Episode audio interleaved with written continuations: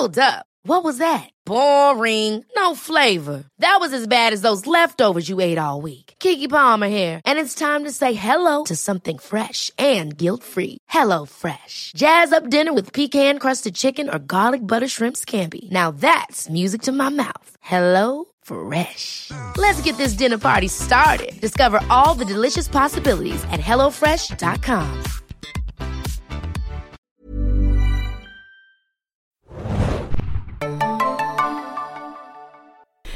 Herzlich willkommen, liebe Serienjunkies, zu einer neuen Ausgabe des Serienjunkies Podcast. Mein Name ist Hanna und heute geht es wieder einmal um Devs. Wer ist denn im Abstandsstudio mit dabei heute? Hallo, hier meldet sich Bjane aus Wien direkt. Ähm, Genau, ich bin auch wieder dabei, so wie die letzten Wochen. Ich wollte gerade sagen, determiniert, ne? Wir können gar nicht anders, glaube ich. Berne, du und ich, wir rocken jetzt die Folgen durch zu Devs. Ich habe mich längst damit abgefunden und das ist wirklich okay. Du kannst auch nichts mehr dagegen tun. Es, ist, es ist fix. Genau, wir gehen weiter in Folge 5. Äh, denkt immer dran, die Folgen haben ja keinen Titel in, äh, im Original oder von Alex Garland bekommen. Ich habe mir aber schon einen überlegt. Willst du den jetzt schon hören oder später? Mm, am liebsten jetzt schon. Ich kann nicht so gut warten. ich ich würde die Folge nennen Katie im Pornokino. Ja, wobei pornomäßig ja jetzt wirklich nur so ganz wenig passiert, bei dem, was sie sich anschaut. Aber dazu kommen wir ja gleich noch. Ich wollte gerade sagen, aber wir haben es ja, finde ich, so genannt, weil theoretisch könnte man ja alle Pornos, alle, alle Wunschpornos dieser Welt schauen. Und ich glaube, letztes Mal hatten wir ja auch in der Folge, ich glaube in der Folge 3 war das ja auch überlegt, dass Katie ja gar nicht, sie guckt ja nichts de facto. Sie nutzt das ja nicht äh, so in dem Sinne. Und ich finde es mhm. jetzt ganz interessant, dass wirklich ja Katie eigentlich die ganze Folge lang in dem Kino sitzt. Ja, ja, mhm. es ist auf jeden Fall eine Katie-Folge. Also über Katie haben wir jetzt auch noch viel gelernt, worüber wir gleich äh, zur Genüge reden können. Genau, ich werde einmal vorweg natürlich auch noch unseren ähm, Sponsor danken für die äh, heutige Folge. Und zwar episodenbegleitend möglich gemacht hat das natürlich wieder, haben das natürlich wieder unsere Freunde von Fox. Ihr könnt äh, die aktuellen Folgen auf Abruf bei den bekannten Pay-TV on Demand Plattformen natürlich ähm, verfolgen oder immer mittwochs linear 21 Uhr auf Fox gucken und natürlich Folge gucken, unseren Podcast hören und gerne, wenn ihr wollt, äh, Feedback schreiben an podcast@serienjunkies.de denn wir haben ja auch ein bisschen gesammelt, wir haben es euch versprochen und ich glaube, Jana, war es interessant? Bist du, bist du gespannt auf das Feedback? Ja, wir haben total viele schöne Mails bekommen. Ähm, ich kann einfach mal direkt anfangen mit einer Mail von der Marie. Die hat sich zunächst einmal ähm, über die Dialoge von Devs aufgeregt. da haben wir auch schon manchmal drüber geredet. Da hat sie, finde ich, ein sehr witziges Beispiel auch rausgesucht, wo sie eben Jamie und Lily äh, zitiert, wo Jamie sie fragt, äh, You're alright under the circumstances und sie einfach nur das so quasi wiederholt, Yeah, under the circumstances. Also, wie geht's dir unter den Umständen? Gut unter den Umständen. Also, ja, wenn man das so aus dem Kontext reißt, dann klingt das schon sehr, ja, fast wie von einer KI geschrieben, die sich irgendwie auch die Arbeit möglichst leicht machen will und dann einfach auch Dialoge quasi doppelt benutzt, die Wörter exakt von dem vorherigen ähm, wie siehst du das? Wie gesagt, ich finde es ja weiterhin so. Also jetzt, äh, ich glaube, wir kommen ja auch in dieser Folge vielleicht so ein bisschen darauf, aber vielleicht gar nicht so, so doll. Aber irgendwie habe ich immer noch das Problem, dass die Dialoge sehr, gerade was Lilly angeht, und ich weiß nicht genau, ob es an den Dialogen liegt oder an äh, dem Schauspiel von Misuno. Ich habe es noch nicht so ganz raus, aber ich finde, es wirkt oft sehr, ja, wenn du sagst wie eine KI, es stimmt wirklich. Und es ist diese Wiederholung von Worten. Und ich glaube, es ist auch kein Dialog, den wir natürlich führen. Weißt du, stell mal mhm. vor, ich würde, das wäre so im Podcast, hallo Bjane, wie geht es dir denn heute? Und dann sagst du, heute hallo, geht Hanna. es, genau, heute geht mir es geht mir es ganz gut heute. Genau, genau. Ne, das, das ist irgendwie nicht, finde ich, es wirkt nicht, nicht authentisch, meiner Meinung nach. Vielleicht soll ja. es, vielleicht ist es auch die Intention, I don't know. Aber ich reg mich weiterhin auch drüber auf. Ich muss bei sowas auch immer wieder an Lie to Me denken, dass ja meine Entscheidung damals Psychologie zu studieren sehr beeinflusst hat, obwohl das alles sehr pseudopsychologisch ist. Aber da in einer Folge hat Dr. Kay Lightman auch mal gesagt, dass Leute, die eine Frage beantworten und dabei quasi den Wortlaut der Frage aufnehmen, häufig lügen. Und das hat uh. sie auch uh. gemacht. Geht es dir unter den Umständen gut? Dann sagt Lilly, ja, unter den Umständen geht es mir gut. Das ist anscheinend pseudopsychologisch, wissenschaftlich irgendwie äh, für solche Experten Anzeichen, dass jemand eben ja, womöglich gar nicht die Wahrheit sagt. Also vielleicht spielt das da auch mit rein, weil Lilly geht es ja wirklich nicht gut, nicht mehr unter den Umständen. Ach, interesting. Okay, also bei alles war interessant. Leitung mochte ich auch sehr gerne. Das war hier mit Roth, ne? Ja, Philip das Roth. war äh, Stimmt. Tim. Tim Roth, Philip. Roth war Ach ja, stimmt. Tim Roth. Ja, habe ich aber auch gern gesehen. Waren auch viele Staffeln, ne? Vier oder fünf sogar. Oder? Ja, ja, obwohl die späteren kann man eigentlich auch weglassen. Also die, so wie immer eigentlich. Die früheren sind immer die besten und später verliert es sich dann in den typischen ja, Mustern. Und, Aber, und halt ja. noch kurze Klammer dazu. Und du hast natürlich Mhm. recht. Ich finde auch, dass Lilly, ich habe ja weiterhin Probleme, emotional sie einfach zu verstehen. Also ich habe oft das Gefühl, dass diese Emotionen, die sie uns zeigt, ich die irgendwie nicht lesen kann. Und Ja. das würde ja vielleicht auch dazu sprechen, dass sie eventuell ja sogar lügt in dem, was sie sagt. Also lügt im Sinne von, ne, unter den Umständen, dass das sogar auch, also dass es ihr so viel Mhm. schlechter geht, als sie eigentlich vorgibt. Genau. Da könnte ich dann vielleicht auch direkt mal kurz ein, äh, ich will gleich noch kurz was zu Marie sagen, weil sie noch einen anderen spannenden Punkt hatte, aber noch mal kurz dann dazu mit Lillys Schauspiel oder dem reduzierten Schauspiel in Devs allgemein. Da hatten wir auch einen ziemlich spannenden Kommentar äh, unter den Podcast-News bei Serienjunkies von Romata, dem User. Der sagt nämlich, das reduzierte Schauspiel passt gut zum Setting. Wir kennen Lilly nicht genug, um ihr Verhalten als passend oder unpassend bezeichnen zu können. Den alten und kleinen... Po ah, okay, nee, das ist schon wieder der nächste Teil. Also er sagt einfach, ähm, dass er findet, dass es dazu passt zum, zur, zur, zum Stil von Devs allgemein. Dass jetzt so überemotionale, ähm, dramatische Darbietungen vielleicht auch gar nicht da so reinpassen würden in diese kühle Technikwelt. Kannst du dem irgendwie zustimmen oder wie siehst du das? Ja, wir haben es ja, glaube ich, auch schon ne, auch hinterfragt, glaube ich, in den letzten Folgen. Ist das nicht wirklich das Stilmittel? Ne? Ähm, Hm. Und ein Stück weit würde ich da mitgehen, aber ich finde, gerade diese Folge, die wir jetzt heute besprechen, die fünfte mit Katie, beweist uns ja, dass man irgendwie auch anders sein kann. Also ich war erstaunt jetzt, um das mal vorwegzunehmen, wie, wie viel Zugang ich auf einmal zu Katie hatte in dieser Folge. Ja.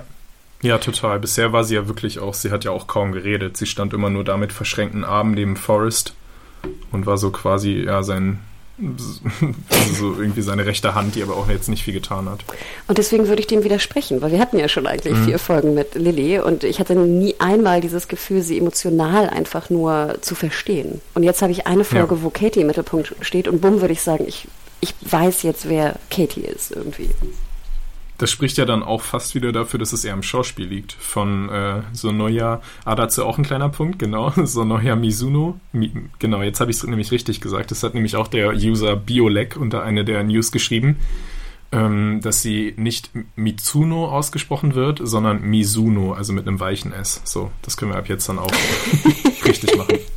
Mizuno, okay. Es, es, sorry, Biolek, es war determiniert bei mir. Also, dass dann vielleicht einfach Alison Pill vielleicht äh, mehr Bandbreite mitgebracht hat, um das so rüberzubringen. Ich, ja, ich, ich tue ich, tu mich immer so schwer, das irgendwie zu beurteilen, aber ich, ich würde sagen, vielleicht fast ja. Und ich meine, wir hatten es ja auch schon Ja. gesagt, Alison Pill, ne, ich denke an den Treatment, die hat wirklich eine komplette Bandbreite, man muss ihr nur ähm, genug geben. Und ich finde, in dieser Folge hatte sie genug und ich finde sie, was sie damit macht, ist super. Ja. Ja, die Schauspieler hören es eh nicht, also wir können auch ruhig ein paar fiese Sachen sagen. genau, dann noch ein anderer Punkt von Marie, den ich auch sehr cool fand, damit viele coole Nachrichten bekommen, äh, bezieht sich darauf, was wir uns, wenn wir Devs jetzt selber gebaut hätten, als erstes anschauen würden. Wir haben uns ja so ein bisschen gewundert, warum jetzt ausgerechnet Jesus ist Forrest jetzt so gläubig so. Er wirkt eigentlich nicht, als wäre er jetzt ein überzeugter Christ. Ähm, und Marie schlägt eben vor, dass man auch sich den Tag der Ermordung der, äh, also von, von John F. Kennedy anschauen könnte. Was ich irgendwie auch ziemlich spannend finde, weil das ist ja wirklich auch ein Datum, was man auf den Tag, auf die Sekunde genau äh, rückverfolgen kann. Bei, bei Jesus am Kreuz, man weiß so ungefähr, wann sich das vielleicht wirklich zugetragen haben könnte, so aber auch nicht mal jetzt auf das Jahr genau, hier mit äh, Tag 0 oder Jahr 0 stimmt ja auch wahrscheinlich nicht so richtig mit der, mit der Geburt und dem Tod. Aber bei Kennedys Ermordung wissen wir ja genau, es war der äh, 22.11.63 um, ich weiß nicht, 13 Uhr, bla, sowas. Und das wäre vielleicht dann auch total praktisch, um auch als Programmierer einfach zu checken, ob Devs wirklich äh, funktioniert, indem man dahin zurückrechnet und sich dann das vielleicht auch vergleicht mit den Originalbildern, die man ja auch hat, weil es gibt ja auch verschiedenste äh, Videoaufzeichnungen davon und das wäre eigentlich der perfekte Test. Auch interessant, genau. Ich denke, so einerseits kennen wir die Bilder ja auch rauf und runter. Ne? Es wäre so ein bisschen irgendwie fast langweilig, aber wie geil wäre das auch zu realisieren visuell, wenn du dann so durch die durch die ähm, Leute, die am Rand stehen, gehst ne? und dann immer guckst, woher die Kugel kommt und dann dort ne, bei dem Menschen, der die Kugel abfeuert, dann wieder zurückgehst. Ja. Genau. Ja, dazu hat übrigens auch der Andi einen ziemlich spannenden Beitrag gebracht. Ähm, er sagt nämlich auch, Jesus ist keine historische, sondern eine mythologische Figur. Man würde sich eher ein historisches Ereignis nehmen, von dem man sicher weiß, dass es stattgefunden hat. Und dann bringt er auch noch äh, das Thema Klimasimulationscomputer rein, wo man das eben auch so macht, dass man Wetterdaten, wenn man da einen Algorithmus entwickelt, einfach von aus der Vergangenheit nimmt, die natürlich einspeist in den Algorithmus und dann aber jetzt auch kein zukünftiges Ereignis vorhersagt, sondern auch noch eins in der Vergangenheit, wo man ja auch weiß, wie es genau ausgegangen ist, um dann quasi mit vergangenen Daten äh, etwas vorherzusagen, was etwas weniger vergangen war, wenn man dann ja den Outcome kennt. Mhm. Und das macht für mich auch total Sinn wissenschaftlich. Ich habe das früher auch in meinem Studium in, in, in Statistik gemacht, da habe ich mir irgendwie die Bundesliga äh, Tabellen wollte ich vorhersagen und habe dann da verschiedene äh, Aspekte reingebracht, so Marktwerte, Alter, vorherige Erfolge. Und man kann das echt halbwegs okay vorhersagen, wie dann, wie dann die Saison ausgeht. Also so auf eine Standardabweichung von vier oder so. Das macht auch total viel Spaß. Also das wollte ich auch noch mal kurz erwähnen von Andy, das Feedback. Interesting. Okay, und ich habe ich hab keine Ahnung von Fußball und Bundesliga, aber jetzt wahrscheinlich werden die Vorhersagen ja auch, äh, hätten fast immer gestimmt, oder? Weil ich habe ja auch gehört, dass es relativ langweilig sein soll jetzt in den letzten Jahren. Ja, man kann Bayern eigentlich immer da oben. Na, genau. Da muss man jetzt auch keinen kein Algorithmus genau. programmieren oder keine. Du brauchst keinen ja. Quantumcomputer dafür. Aber ich finde ich find das eigentlich, wenn ich so drüber nachdenke, haben, hat Andi ähm, total recht. Oder vielleicht auch, wenn das der Gedanke bei Marie dahinter war, dass man auf jeden Fall ein Ereignis nehmen sollte, das man viel, viel besser kennt, auch wirklich was historisch fe fester belegt ist, als jetzt sowas wie Jesus Kreuzigung. Ja, ich glaube, also natürlich äh, haben Sie recht, ne? Das ist, ne, das ist ja Jesus de facto. Also, ne? wer weiß, ob der wirklich da war. Also ich glaube, man, man, ja. nicht, dass ich da jetzt so tief kann auskenne, aber ich glaube, man sagt, es könnte jemanden so ungefähr gegeben haben, aber ne, ja. Aber ähm, ich glaube, es geht einfach so um diesen Schockmoment, weißt du? Wenn du Jesus am mhm. Kreuz hängen siehst, wird dir doch noch mehr bewusst, wie groß die Kraft dieses äh, von Devs ist, ne? Die Power dahinter ja. irgendwie. Wenn du jetzt John F. Kennedy. Das ist das größere Bild. Ja. Genau, genau. Es ist einfach, glaube ich, die, ne, die visuell beeindruckende und schocken, schockendere äh, äh, ikonografische Darstellung irgendwie fast. Und ich glaube, bei John hm. F. Kennedy ist es einfach auch schon so abgelutscht. Weißt du? Ja, auch ein bisschen vielleicht, ja. Na gut, Jesus aber eigentlich auch, oder? ja, aber so in, also in visueller Form ja irgendwie dann so in dieser Computeranimation vielleicht ja nicht, oder? Ich weiß nicht. Also ich fand es schon. In der Computeranimation so nicht, aber sonst hängt er ja in jeder Schule in Bayern auch genauso in dieser Form. Also man kennt das Bild ja schon. Das stimmt. Ja, ja. Ähm, ich, ich, dazu passend, ja, ich glaube, zu dem, was du gerade sagen wolltest, hat auch Pascal eine ziemlich spannende Mail geschrieben, da kann ich auch mal zitieren. Also Pascal, ich glaube, man hat Jesus Kreuzigung gewählt, da dies ja immer noch mehr Mythos als Fakt ist und man so etwas der Menschheit beweisen kann, was sonst mehr auf Glauben beruht, eventuell sogar mit genauem Datum. Dieser exakte Zeitpunkt und deren Umstände könnte mehr Impact generieren als ein eher diffuses Ereignis. Gut, wobei jetzt natürlich fraglich ist, wie genau man das wirklich datieren kann. Mhm. Aber das mit dem Mythos finde ich eigentlich auch noch einen wichtigen Punkt, weil das dann vielleicht auch überwältigender ist als das, was man jetzt auch schon hundertmal in irgendwelchen äh, History Channel Dokus gesehen hat. Ich glaube, wir dürfen ja auch nicht vergessen, dass, äh, also klar, ich meine, Garland, du hattest ja das Interview auch mit ihm, der ist ja ein Brite, ne? aber ich denke, in Amerika ist mhm. es ja auch Jesus und Religion einfach nochmal ein so viel größeres Thema. Und ich meine, die Serie ist ja irgendwie auch FX slash Hulu für den amerikanischen Markt gemacht. Und ich glaube, da ist einfach Jesus einfach ein so großer What the fuck-Moment. Ich glaube, das ist, ist wirklich, glaube ich, mehr der, das Shocking, das Schockende dahinter und weniger die Logik. Ja, ne? genau. Und ich finde, dafür hat es auch bei mir funktioniert, als nicht religiöser Mensch. Ja. Und sie haben ja nachher auch noch hier Jeanne d'Arc und so gehabt, was ja auch, finde ich, eine interessante äh, visuelle Geschichte war. Ja, visuell war das natürlich auch wieder fast genauso schockierend wie Jesus. Also auch viel mit Märtyrer, Tod und so weiter. Das ist dann vielleicht noch ein bisschen überwältigender. Obwohl, ja, Kennedy ist ja auch jetzt tot gewesen. Das ist ja auch schockierend. Und wir hatten ja auch, glaube ich, hatten wir nicht auch über Hitler diskutiert, ne? Ähm, weil da hatten wir ja auch gesagt, ja. dass wir einfach zu viel Bildmaterial schon haben von Hitler, gerade auch in Farbe. Ja, stimmt. Das Problem wäre bei Candy ja? dann auch wieder. Es ist halt die Frage, was man genau erreichen will. Entweder man will testen, ob Devs funktioniert, dann würde ich auf jeden Fall etwas nehmen, was eh schon gut dokumentiert ist, um, um dann zu vergleichen. Oder etwa, oder ob man mit Devs jetzt erstmal die Leute mindblown will. So, natürlich, also in dem, wenn, wenn es jetzt was echtes wäre und keine Serie, dann wäre natürlich der erste Punkt viel, viel wichtiger für die, für die Programmierer. Aber weil es eben eine Serie ist, ist es für Garland jetzt wichtiger, uns erstmal umzuhauen und nicht wirklich zu beweisen, dass Devs funktionieren, weil das glauben wir, weil es ist in einer Serie, warum sollte es nicht funktionieren? Ich wollte gerade sagen, und ich finde auch Letzteres sehr viel spannender, als jetzt wirklich en Detail versuchen, ganz, ganz logisch in Quantencomputing zu gehen, muss ich ganz ehrlich gestehen. Da würde ich mir lieber ein paar Dokus mhm. anschauen. Ja. Also die Schauwerte sind da für mich, glaube ich, gehen davor. Hm. Ich wollte kurz noch einmal den, den Andi loben für, für ein wunderschönen Ausdruck für Forrest, den, den wir eigentlich auch jetzt weiter benutzen sollten. Er hat nämlich Forrest als den Firmen-Oberzausel mit Heiligenschein bezeichnet. Finde ich einfach sehr schön komponiert. ja. Ähm, noch kurze Info, ich hatte ja auch die liebe Mail von Marie gelesen und ich glaube, sie hat ja auch nochmal Bezug genommen zu dem Live-Event, was wir damals hatten, ne, in Köln. Und das Witzige ist mhm. ja, deswegen wollte ich es auch nochmal erwähnen, ähm, wir haben ja da bei diesem Live-Event, ich glaube es war Januar 2019, witzigerweise auch über Devs gesprochen. Weil da war sozusagen die Serie bestellt und sollte eigentlich ja noch 2019, Ende 2019 glaube ich noch ausgestrahlt werden.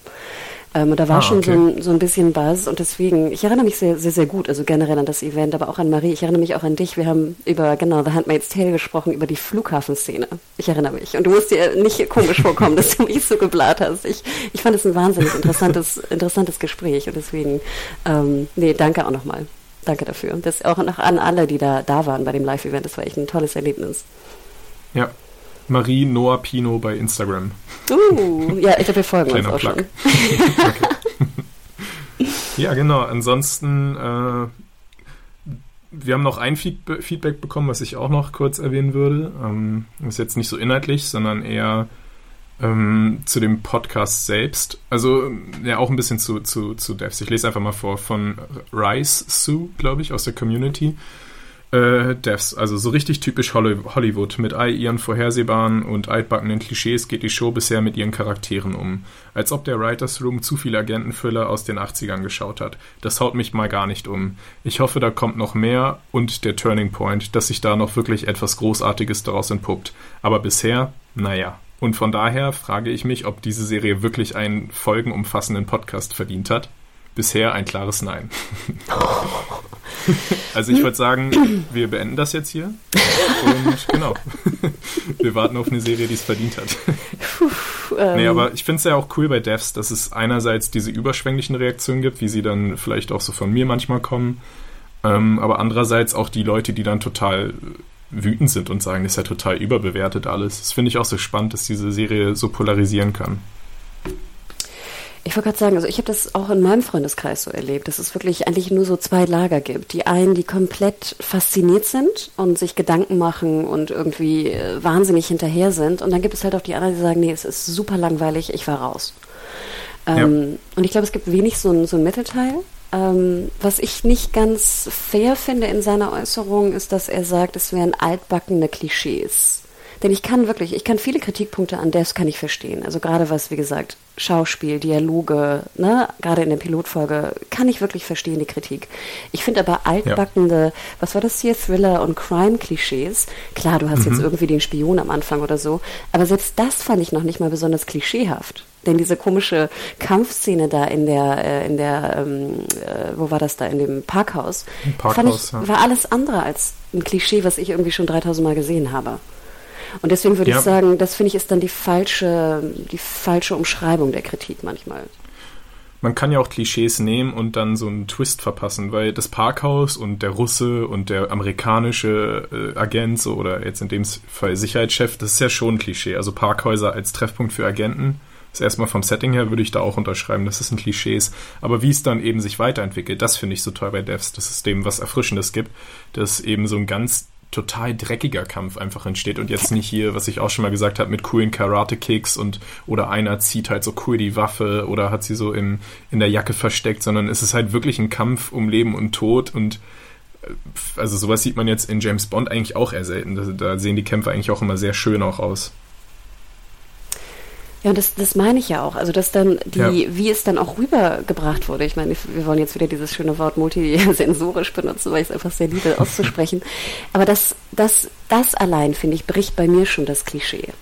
Und klar, ja. andere können sagen, nein, ist egal, wie es aussieht, Hauptsache irgendwie die Story ist super, super neu und jede Szene muss eine sein, die, die er oder sie noch nie gesehen hat. Aber äh, ja, so ganz folge ich dem nicht. Ähm, aber ja, interessant. Also ich, wie gesagt, in meinem Freundeskreis ist da auch ein riesen äh, Love oder Hate und kein mhm. Mittelteil. Was ja erstmal ein gutes Zeichen ist, würde ich sagen. Finde ich ja auch. Und ich meine, es geht ja auch so ein bisschen ja. einher, finde ich, mit anderen Serien, die wir sehr mochten. Sei es, äh, ich glaube, wir haben sie ja auch schon sehr oft erwähnt, sei es hier in den Watchmen oder in den Euphoria oder so. Ich glaube auch, dass sich da die Lager ja. sehr krass spalten. Und ich hoffe natürlich und mag es, dass ich auf der Liebe, Liebesspalte bin. Aber es gibt natürlich auch Serien, wo ich auf der Hate, äh, auf dem Hate-Spektrum bin. Ne? Also das ist ja auch ganz logisch. Hm. Ja. Ja, das ist ja das Schöne daran. Das ist auch das Schöne daran, darüber zu diskutieren. Genau, und deswegen würde ich auch nämlich sagen, also ich habe auch, auch Feedback jetzt in meiner Bubble, in meiner Blase irgendwie bekommen, dass sie sehr dankbar waren für den episodenbegleitenden Podcast, einfach weil da so viel drin ist. Und ich finde auch, es gibt eigentlich kaum eine Serie dieses Jahr, wo es sich so lohnt, einen episodenbegleitenden Podcast zuzumachen. Meiner Meinung ja. nach. Hm. Ja, ich sehe es auch so, sonst würde ich nicht hier sitzen. Aber wir freuen uns auf jeden Fall sehr auch noch über weiteres Feedback. Also es war jetzt ja nun mal der erste Teil, aber schreibt uns gerne noch weitere Mails. Es war ziemlich spannend auch, ähm, genau mit euren Theorien oder eurer Meinung. Genau, ich wollte noch einmal kurz, ich habe noch eine, ein Feedback bekommen, das würde ich gerne noch anbringen. Und zwar war das auch sehr ungewöhnlich. Und zwar ging das auf die, oh Gott, war das die vierte oder die dritte Folge, wo hier der Song Aquarius auch drin vorkam. Hast du das noch im Kopf? Äh, Gefühlt würde ich sagen die dritte, aber ich weiß es gerade nicht. Genau, ich kriege krieg das auch immer durcheinander. Also ihr erinnert euch ne, an diese tolle Montageszene mit Aquarius. Und wir haben uns ja so ein bisschen gefragt, oder ich habe mich vor allem gefragt, warum eigentlich dieser Song? Ne? Der war aus Hair. Ähm, ich, ich hatte da, ich, ich wunderte mich, warum dieser Song benutzt wurde. Und äh, die Freundin von mir, lieben Gruß an Melanie, ihr könnt auch äh, ihr gerne folgen hier. Sie ist äh, auch verantwortlich für Seriasten. Die machen auch einen schönen Podcast, also wenn ihr da mal reinhören wollt. Und sie schreibt, ähm, ich habe Devs als wahnsinnig spirituell empfunden und für mich war der Song Aquarius ein weiterer Hinweis darauf. This is the dawning of the age of Aquarius heißt es im Song. In der spirituellen Welt wird das Wassermannzeichen als der Umbruch in eine neue Welt gesehen, und zwar ins goldene Zeitalter der Menschheit. Viele denken, wir stehen kurz bevor. Es bezieht sich auf planetarische Konstellationen, die dann über 2000 Jahre anhalten soll. Aber man ist sich wohl uneinig, wann es passiert. Also ich bin äh, jetzt nicht so der, der, der, spirituell angehauchte Mensch, aber ich dachte mir auch in dem Moment, oh Gott, ich kann mir gut vorstellen, dass Alex Garland auch dort irgendwie äh, sich informiert oder was liest und dass äh, vielleicht in dieser spirituellen Welt wirklich diese, dieses Wassermannzeichen und Aquarius eine besondere Bedeutung hat, die er dann eingeflochten hat in diese Serie. Also ich fand's super spannend. Ich weiß nicht, bist du spirituell ja. irgendwie veranlagt? Nee, überhaupt nicht. Aber ich, ich fand es auch total cool, einfach weil das auch nochmal so eine ganz neue Form von Mythologie jetzt in die Serie reinbringt. Das mit Jesus und so hatten wir jetzt schon, aber auch noch diesen Teil. Und irgendwas in mir hofft jetzt total, dass einfach im Finale dann wirklich so ein Wassermann kommt und das Zeitalter des Wassermanns einläutet und Forrest und Katie einfach wegspült. Und alles ist gut. Aquaman. Also ich bin voll dabei. Ja, Jason Momoa, ne? Nee, aber auch, ich fand es super, weil ich, ich finde auch gerade dieser, dieser Mix bei Garland zwischen sehr, sehr wissenschaftlichen Theorien und ähm, ne, Phänomenen mit der Verbindung von Mythologie, wie wir es auch bei Jesus gesehen haben. Ich finde, dieser Clash ist, finde ich, das ja. auch, was mich sehr fasziniert. Dieser Bruch, ne? Ja. der, der komplett irgendwie, aber doch ja auch in der heutigen Welt zusammenhängt. Ja, ich glaube, er ist einfach ein extrem offener Mensch, der sich wirklich für alles interessieren würde. Also wenn er irgendein Thema hört, von dem er bisher noch nichts wusste, dann wird er sich das sowas von einverleiben, dass er alles weiß. Und das macht, glaube ich, auch seine Filme einfach so reich. Mhm. Interesting. Ja, ach, cool. Genau, aber wie Biane schon sagte, also schreibt uns gerne an podcast.serienjunkies.de, falls ihr da noch weitere äh, irgendwie Infos habt oder was euch aufgefallen ist. Wenn ihr vielleicht auch so ein bisschen spiritueller unterwegs seid, schreibt uns gerne auch noch ein bisschen mehr dazu. Also wirklich super, super spannend. Auch gerade diese Themenbereiche, die wir so gar nicht auf der, auf der Liste haben. Cool. Genau. Ja, feini. Wollen wir dann? Dann sollten wir langsam mal in die Episode rein, ja. Ich wollte gerade sagen, denn sie beginnt ja auch mit einer, wie ich finde, sehr makabren Szene. Wir sehen nämlich jetzt also ähm, Lilly in, in der Klinik, äh, komplett irgendwie mhm. schlafen, zugedrogt, was auch immer. Und dann sehen wir dieses Bouquet von Blumen, wo so eine, so eine Karte drauf ist mit Get Well Soon, Kenton. Das ist so schlimm. Ich musste aber auch lachen und habe mich dann noch total schlecht gefühlt, aber wow, wow, Kenton. Einerseits total lieb natürlich, aber andererseits, wenn man weiß, was er getan hat, macht es das nur noch schlimmer. Boah, ich fand da das einen guten Blumengeschmack. Aber was für ein Arschloch. Also ich, ich fühlte eigentlich nur noch, dass so ein kleines Herz so drauf gemalt war, weißt du? ja, ich dachte tatsächlich, mein erster Gedanke war, und ich habe auch ganz genau hingeguckt, ob da irgendwie eine Kamera oder ein kleines Mikrofon oder so drin ist, damit er sie einfach besser auch im Auge behalten kann. Quasi, dass die Blumen auch wieder ein vergiftetes Geschenk sind. Aber habe ich jetzt nichts bemerkt. Also ich ja, fand es wirklich... Das ist schon, äh, aber wir sehen dann wieder eine wunderschöne Montage. Eigentlich so ein bisschen, anfangs dachte ich, das wären so, so eine Traumsequenz eigentlich von, von Lily oder beziehungsweise Erinnerung auch von diesem Wechsel in der Beziehung zwischen Jamie und Sergei, was ja doch auch sehr mhm. kurz scheinbar hintereinander irgendwie passiert ist.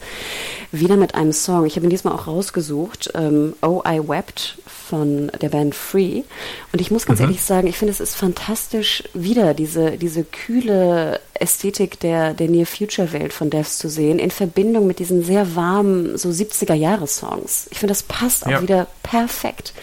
Weil, ja. stell mal vor, da wäre jetzt so ein, so ein Elektro-Soundtrack draufgelegt worden, weißt du, der so Zukunftmusik irgendwie ist. Das hätte, das wäre viel zu viel gewesen. Aber wenn du jetzt das brichst von der Musik her mit so einem 70s, ganz warmen Song, mhm. dann finde ich, ist das visuell ein, ein ganz anderes Erlebnis. Ja, und ich glaube, da hat sich Alex Garland auch einfach total persönlich ausgelebt, weil das kennt man auch aus ganz vielen Filmen, dass er auch hier, wie heißen sie, Crosby, Still und Nash, die mhm. auch Our House gemacht haben. Ähm, das hat er auch schon in Annihilation reingebracht und auch in verschiedenen anderen Filmen. Ich glaube, das ist einfach sein persönlicher Musikgeschmack. Was ich aber auch sehr schön finde, weil ich finde, man, man hört das eigentlich selten jetzt irgendwie in Serien. Ja. Ne? Ähm, hm. Also und ich finde es passt. Wie gesagt, ich hasse ja immer, wenn, Total, ja. wenn man so Feature sieht und dann sehen wir irgendwie, weiß nicht, Japan und dann höre ich gleich japanische irgendwie Bling-Bling-Musik. Wo ich immer denke, nein, ja. brich doch ein bisschen ne, mit der Musik. Gib mir nicht das, Stimmt. was ich sehe. Gib mir was, was ne, einfach mir, mich so ein bisschen aufmerksam macht. Ja. Ähm, und dann sehen wir wieder sozusagen wie so ein, das war so, finde ich, wieder der Rahmen. Ne? Wir kommen auch später dazu, dass der Song ja auch wieder benutzt wird. Finde ich auch ein wunderschönes Motiv. Und dann mhm. haben wir eigentlich schon ähm, krass den Bruch und wir sehen, äh, wie ich finde, eine der brutalsten, unbrutalsten Folterszenen, die ich, glaube ich, dieses Jahr im äh, Fernsehen oder Kino gesehen habe. Also Kino in Anführungsstrichen, Film. Brut brutalst, unbrutal. Was meinst du damit? ich finde, es ist krass, in der ist auch generell auch die, die Szene von Sergejs Tod und, und andere Szenen, die wir hatten, wie brutal die Szene, also wie schwierig ich finde, sie zu gucken, weil sie, ich finde, sie sind, sie, sie, sie geben mir eine Beklemmung, die ich kaum kenne. Wenn man aber zurück mhm. überlegt, was eigentlich passiert in der Szene, passiert ja nicht viel.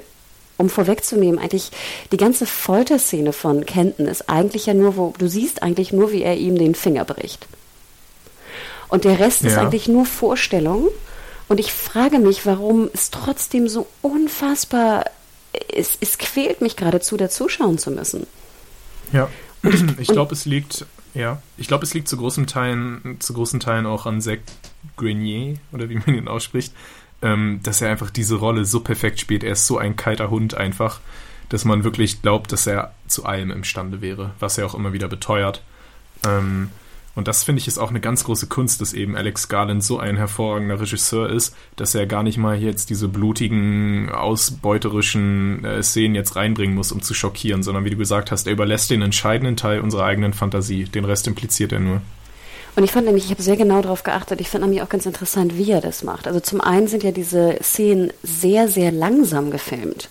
Also ich finde ja sonst, wenn mhm. wir so ähm, Action-Szenen sehen oder brutale Kampfszenen, ich kann da sehr gut erinnern an Gangs of London. Ich weiß nicht, ob du den Piloten gesehen hast. Da ist eine Kampfszene drin in einer Bar, die ist so unfassbar brutal, sehr, sehr gut mhm. übrigens, aber so unfassbar brutal. Sie ist aber natürlich wie viele Kampfszenen heutzutage sehr schnell geschnitten. Weißt du, du, du hast Schnitt, Schnitt, Schnitt, Schnitt, Schnitt. Ne? Das ist ja einfach wahnsinnig äh, schneller, schnell geschnitten, solche Szenen. Und hier, wenn man nur mal darauf achtet, sie ist wahnsinnig langsam. Und ich glaube, diese ja. Langsamkeit wird fast, weil wir sie so selten sehen in solchen Szenen, fast als Bedrohung aufgenommen.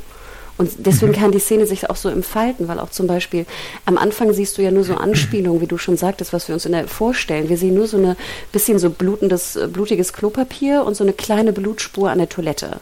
Und da denken wir schon so, holy ja. shit, okay, also da muss Nasenbluten. ja. Ne?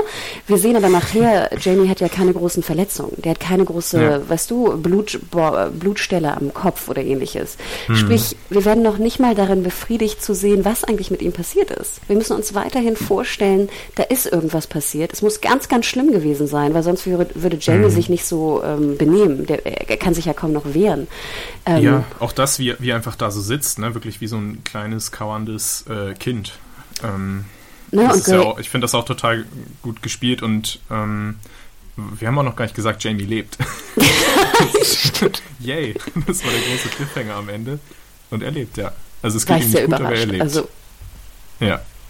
Fand ich aber auch toll, ne? Also das wirklich, dass ich ja, ich ging ja sehr stark davon aus, dass er tot sei und dass er wirklich jetzt äh, lebt und dann äh, gefoltert wird auf diese sehr, sehr krass, langsame, äh, brutalst und brutale Art. Ähm, also fand ich, fand ich Wahnsinn, fand ich toll. Und du hast natürlich mhm. recht hier, Granier, Granier, wie auch immer er ausgesprochen wird. Granier. er ist ja schon relativ alt, ne? Und er, hm. wenn er sich so bückt da an die Badewanne und so, dann wirkt er ja auch schon so ein bisschen, halt, hat schon ältere, sag ich mal, nicht mehr so schnelle, agile Bewegungen. Und trotzdem hat er so eine, eine ja. Kraft und, und, und äh, erschreckende ähm, Bedrohung strahlt er aus. Und wie gesagt, wie du schon sagst, es ist ein fantastischer Schauspieler. Sorry, ich muss noch was sagen. In Good Fight spielt er ja eine komplett andere Rolle. Er spielt so den ja. sehr schleimigen ähm, Anwalt, was er auch perfekt hinbekommt. ja. Ja, ich finde ihn auch total toll. Ich kannte ihn vorher noch nicht so, aber ich wünsche mir jetzt über alles, dass er mal zusammen mit Jonathan Banks irgendwo mitspielt, weil die beiden haben für mich sehr ähnliche Vibes. Ähm, uh. Also hier aus Breaking Bad, uh. Mike. Ähm, einfach auch, wie du gesagt hast, so, das sind ja schon beides ältere Männer, eigentlich Senioren, wo wahrscheinlich auch schon der Rücken nicht mehr so richtig mitspielt mhm. und die Gelenke wehtun. Aber die sind ja so mächtig einfach, da hat man ja so eine Angst. Da würde sich ja wahrscheinlich sogar ein Boxer oder irgendein, weiß ich nicht, Dwayne The Rock Johnson in, in, in Acht nehmen vor solchen Typen, weil die einfach auch diese Kaltschnäuzigkeit haben und diese Erfahrung. Total. Und wir erfahren ja auch ein bisschen mehr. Wir erfahren zum Beispiel, dass er ja beim CIA war, was wir ja schon damals mit, der, mit dem Senatoren Bodyguard auch so ein bisschen schon äh, vermutet hatten. Und was ich ja sehr krass finde, ist seine seine Logik. Also wir hatten ja schon früher diese, diese Logiken zwischen ne, China, ähm, was war das? Du bist Chinesin, dein Freund ist Russe und ich sehe Probleme oder was auch immer, dass er noch so mhm. in dieser kalten Kriegsdenke äh, ne, irgendwie steckt. Und das wird ja. ja. jetzt auch wieder bestätigt, dass er erzählt, dass er in Hongkong irgendwie stationiert war, während hier der Aufstand am Tiananmenplatz war. Und mhm. dann jetzt dieser Satz überhaupt, du bist ein Dissident, ich bin ein Panzer. What the fuck? Ja oder? Das war auch, ja, die, diese Rede, die war auch, wow. da hing ich so an seinen Lippen auch, wie er das erzählt hat. Das ist so. Äh, also, natürlich, es ist einfach so krass. also auch, ich finde auch dieses Beispiel irgendwie total gut gewählt, weil diese wahre Bedeutung von dem, was damals auf dem Tiananmen-Platz passiert ist, zeigt sich jetzt auch wirklich erst. Ne? Also dass man jetzt einfach sieht, das war einfach der entscheidende Moment unserer gesamten Welt jetzt hier im 21. Jahrhundert, dass es eben nicht das amerikanische Jahrhundert wird, sondern das chinesische, weil die einfach damals diesen Protest im Keim erstickt haben. Diesen anscheinend so überwältigenden Protest, er nennt es ja auch eine Lawine. Eine Lawine, wenn die erstmal losgeht, dann ist sie nicht mehr zu stoppen. Außer man stoppt sie halt, wenn man bereit ist, alles zu tun. Und ja, und er ist bereit, alles zu tun, jetzt auch im Fall von Jamie und Lily. Genau, also ich kenne mich jetzt in der, in der chinesischen genau Politik jetzt der 90er nicht so aus, aber ich denke, die Öffnung kam dann ja, ne, verzögert. Also die, ne, das, die chinesische KP hat ja dann die Öffnung in den 90ern, ne, mhm. peu à peu vorangetrieben und jetzt natürlich einen, einen, einen krassen anderen Staat eigentlich ja aufgezogen, als äh, wir immer dachten, ne, in den, in den frühen 90ern oder Ende der 80er. Aber äh, ja. ja. schon, aber ja, viel freier ist es natürlich trotzdem nicht geworden. Ja, mein, also mein besonders ich, jetzt dieser Tage. Ja. Genau, aber das Krasse ist ja sozusagen, wer weiß, ob sie damals schon die, die eine Art von Öffnung hätten durchdrücken können, die ja auch vielleicht nur eine Art von, mhm. weißt du, dieser halben wirtschaftlichen Öffnung gewesen wäre, die dann ja erst in den 90ern wirklich kam. Ja. Und das finde ich ja auch so krass, diese Überlegung, ne? dass dann dieses Hinhalten mit einer Art von Öffnung, die aber keine wirkliche Öffnung ist, da, wo wir jetzt mhm. heute immer noch sind. Ne? Und Menschenrechte, die immer noch irgendwie äh, ne, nicht vorhanden sind. In keinster Form. Was ich halt nur so krass finde, für mich ist immer diese, diese Szene mit dem, mit dem Mann vor dem Panzer, ist für mich immer so, so, so mhm. eine krasse Szene, dass ich denke, man kann sich irgendwie wehren. Also klar, der Aufstand wurde dann niedergeschlagen, auch brutalst. Aber der Panzer weicht ja aus. Ja. Ja, ja also und das Bild ist auch im, im, Westen so rumgegangen, dass es wirklich auch die Aufmerksamkeit total auf das Thema gelenkt hat. Na, das Krasse finde ich ja, dass der Dude mit der Plastiktüte vor dem Panzer steht und der Panzer ausweicht. Mhm. Ne? Also das finde ich, deswegen finde ich, hakt es für mich so ein bisschen, dieses Beispiel. Ja. Andererseits, ich meine, er verschont ihn ja. Darf man auch nicht vergessen, ne? Also Jamie. Stimmt, er ist ja auch der Panzer, mhm. der jetzt ausweicht. Deswegen, ja. also da, um, ne, das, also da dachte ich auch so, Gott, ja. in, interessant, interessant. Aber ja, ja das, das, äh, ich fand interessant, weil ich glaube auch genau das, was du sagtest. Ich glaube, die Amis haben das wirklich gedacht. Ne? Wir machen jetzt das amerikanische Zeitalter mhm. und dann, äh, ne, wie wir sehen, es ist mit Abstand schon seit Jahren das chinesische Zeitalter. Ne? Und wir haben ja auch überhaupt keine, auch Deutschland hat ja überhaupt keine, hat ja A, kein Interesse oder kaum Interesse daran gehabt, da irgendwas gegen zu tun. Und äh, ja. es ist einfach zu mächtig. Ne? Keiner kann da irgendwas gegen tun. Mhm. Aber allgemein, auch wenn, wenn Kenton so über seine Zeit als CIA-Agent erzählt, da, da habe ich auch, ich hätte so viele Fragen. Also klar, ich würde gar nicht in demselben Raum sein wollen wie er, weil er mich wahrscheinlich, na, umbringen nicht, aber mir den Finger brechen würde oder so. aber danach würde ich noch ein paar Blumen kriegen immerhin. Aber einfach so seine Geschichten zu hören, das ist total spannend. Ich glaube, ich würde mich auch eher fernhalten von ihm. Also ich überlege gerade so, wenn ich ihn so per Zufall treffen würde beim Rauchen, weißt du, hm, kann ja gut sein, dass wir zusammen draußen eine rauchen würden. Ich glaube, dann würde ich ähm, eher weggehen von der Raucherecke. Weil der, glaube ich, echt solche Vibes ausstrahlt. Ich glaube, da will ich gar nicht in der Nähe mhm. sein. Obwohl ich natürlich auch Interesse hätte, ihn zu hören. Aber. Hm. Nee, also eine fantastische Szene und wie wir schon angedeutet hatten, er wird halt verschont, Jamie, ähm, wo ich auch dachte, okay, nach der Geschichte würde ich, glaube ich, auch äh, nichts sagen wollen. Also ich war auch extrem mhm. verängstigt. Ja. Andererseits muss ich sagen, finde ich, würde es mehr Sinn machen, hätte Kenton ihn noch umgebracht. Denn er hat ja auch Sergei einfach in Anführungsstrichen umgebracht. Und jetzt dachte ich mir, für ihn jetzt Jamie umzubringen, muss ja auch ein, was Kleines sein. Ja, eigentlich schon, ja. Und auch wenn wir da wieder weiterdenken, dass Forrest und Kate ja sowieso auch ähm, alles schon vorhersehen, also weil sie in die Zukunft schauen, dann fragt man sich auch, warum sie nicht einfach da schon jetzt den Cut machen. Ne, vielleicht wollte Forrest, ne, ich, ich, ja, ich weiß es nicht. Ich, ich bin. Ähm, Sie sind determiniert dazu, dass er, war determiniert, ihn am, am Leben zu lassen. genau, belassen wir es damit. Damit können wir alles erklären. Aber wir sehen dann ja, wie gesagt, dass Katie also jetzt wirklich dort in diesem von uns äh, getauften Pornokino sitzt, aber natürlich keine Pornos schaut, sondern äh, diese Szene. Ähm, mhm. Und sie sieht auch jetzt die nächste Szene, wie äh, Lilly und ihr Vater Go spielen. Fand ich auch eine sehr oh, hübsche total Szene. Toll, ja. Da gibt es auch eine super kurzer Ein Einschub nur. Es gibt eine super Doku bei YouTube, die heißt AlphaGo. Da geht es darum, wie ähm, dieser Supercomputer mhm. DeepMind, glaube ich, so programmiert, also dass er äh, zum ersten Mal in der Lage war, einen Menschen in Go herauszufordern, nämlich den besten Go-Spieler der Welt aus Korea. Und das war damals vor einigen Jahren ein total großes Ding in ganz Korea oder auch in, großen Teilen der asiatischen Welt, weil Go einfach, es sieht so einfach aus. Es hat jetzt nicht hier wie Schach verschiedene Spielfiguren, sondern es gibt nur Steine, zwei Farben und man kann die Steine irgendwo hinsetzen und muss irgendwie Territorien, äh, Territorien abstecken. Ähm, aber trotzdem ist das Spiel einfach so viel komplizierter, weil es viel mehr verschiedene Bewegungen gibt. Und es war einfach ein total großes Ding, dass der Computer in der Lage war, jetzt ähm, eben mit einem Menschen mitzuhalten. Und die Doku, die ist so spannend. Das ist einer der spannendsten Sportfilme, den ich kenne. Also kann ich nur empfehlen. AlphaGo. Und da lernt man auch viel über das Go-Spielen. Ach, interesting. Weil ich hatte damals die News ähm, gelesen, sozusagen mitbekommen. Ich glaube, es war sogar auch ein Google-Projekt, oder? Kann es sein? Google DeepMind ist es hm, doch, genau. oder? oder Watson? Ne, IBM? Naja, ich, ich verwechsel die ganzen Supermaschinen also ich, immer. Ich, ich weiß, ja. ich habe die Doku leider nicht gesehen. Danke für den Tipp. Super interesting. Ich habe sie vor drei Jahren gesehen, also ich bin jetzt auch nicht mehr so up to date gerade. Aber ich weiß nur, dass, äh, wie du schon sagtest, also gerade im, im Südasiat oder ostasiatischen Raum, wie wichtig auch Go einfach als Spiel ist und dass ja auch das Besondere bei Go ja auch ist, gerade wie du sagtest, diese, du musst vorausdenken und du musst ungefähr, ne, wie viele Schritte auch immer vorausdenken und dass das einfach für ja. Computer lange Zeit nicht möglich war zu berechnen, diese ganzen Tausenden von Abertausenden Möglichkeiten. Mhm. Und ich finde das eigentlich ganz schön auch so für eine Charakterbezeichnung von Lilly, denn uns wird ja, ja immer wieder gesagt, dass Lilly halt so, so sehr äh, strategisch denkt, ne? Und mhm. ne?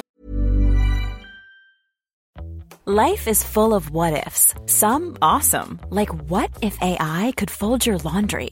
And some, well, less awesome. Like what if you have unexpected medical costs? United Healthcare can help get you covered with Health Protector Guard fixed indemnity insurance plans. They supplement your primary plan to help you manage out of pocket costs. No deductibles, no enrollment periods, and especially no more what ifs. Visit uh1.com to find the Health Protector Guard plan for you. Das haben wir in den Folgen vorher ja auch gesehen. Und ich finde, hier wird es so ein bisschen wie so dir erklärt, warum eigentlich. Dass sie vielleicht wirklich durch das Spiel mit ihrem Vater von Go das, diese strategische Vordenkerei auch wirklich perfektioniert hat. Ja, und es gibt quasi auch dem Ganzen, der ganzen Geschichte ein bisschen Legitimation, ähm, dass sie eben die Auserwählte ist, die einzige, die sich überhaupt mit Devs anlegen könnte, weil sie eben quasi ein menschliches Devs ist, weil sie so, so intelligent ist, dass sie vorausschauen kann. Mhm. Mehr als die meisten anderen Menschen vielleicht. Ja, also ich fand es auch wahnsinnig schön. Und wir sehen noch ein paar mehr Szenen. Wir sehen nämlich dann noch hier ähm, das erste Aufeinander, also das erste richtige Aufeinandertreffen eigentlich von, von Lilly und Sergei, zumindest nach äh, Lillys Trennung. Mhm. Ähm, ich weiß nicht, sollen wir da einzeln äh, drüber gehen oder äh, wir sehen dann Jamie zum Beispiel, wie er Lillys Facebook-Seite stalkt, ne, wo die neuen oh. Bilder drauf sind. Da dachte ich mir auch, Jamie. Also das Blöde war ja, dass er dann, er hat den Laptop ja einfach zugeklappt. Das heißt, also der Abend ist gelaufen für ihn, aber wenn er den Laptop das nächste Mal öffnet, ist das Bild ja immer noch da. Er hätte es einfach vorher schließen müssen und dann. Also das Fenster. Weißt du, was ich meine? Oh Gott, das ist so süß, dass du das sagst, weil genau das dachte ich in dem Moment auch. Ich würde nie den Rechner so einfach zumachen. Ich würde immer komischerweise, ja. gerade auf so einem Bild, würde ich es schließen. Ja, weil sonst ist der nächste Tag genauso mhm. ruiniert wie der Abend. Oh. Das ist echt nicht schlau. Jamie, weil ich, Jamie. Weil ich fand nämlich auch die nächste Szene sehr schön. Wir sehen mich dann Sergei und Lily zusammen auf dem Laptop einen Film gucken. Und ich bin sowieso, mhm. wie gesagt, ich bin ja ein großer Laptop-Fan und ich finde, mit einem Freund zusammen im Bett einen Film zu gucken oder eine Serie ist sozusagen das Schönste überhaupt. Und ja. ich, ich, mich wundert das immer, dass so viele Serien oder Filme das gar nicht behandeln. Wie viele Leute heutzutage, weißt du, auf dem Laptop oder auf dem Pad im Bett irgendwas ja. gucken. Und deswegen mochte ich das so gern, dass selbst Alex Garland auch realisiert hat, nein, die Leute gucken auch im Bett auf dem, auf dem Laptop irgendwas. Ja. Ja, die müssen nicht immer mit einem Tandem irgendwie dem Sonnenuntergang entgegenfahren. Manchmal ist es einfach auch ganz gemütlich zu Hause viel schöner. Der Film, den sie geschaut haben, ist übrigens Der dritte Mann. Ich habe ein paar Dialogfetzen gegoogelt und das ist anscheinend der dritte Mann.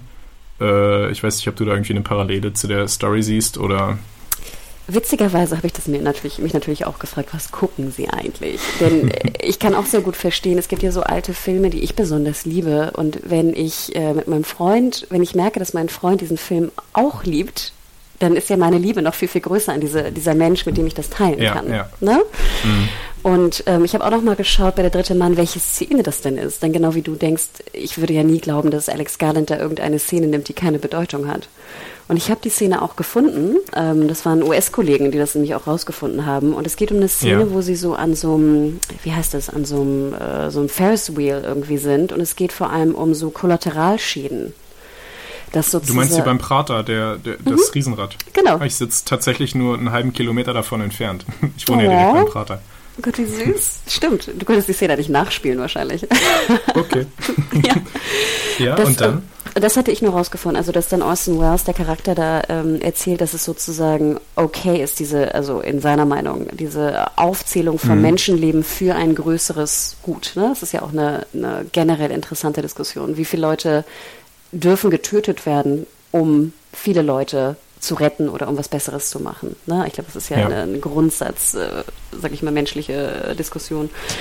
Und das ist ja auch so ein bisschen, glaube ich, dann auch natürlich der, die Rückspiegelung auf Devs, dass sie ja irgendwie auch sagen, wir bringen Leute um für das größere Gut, ne? was Devs mhm. irgendwie erreichen kann für die Menschheit.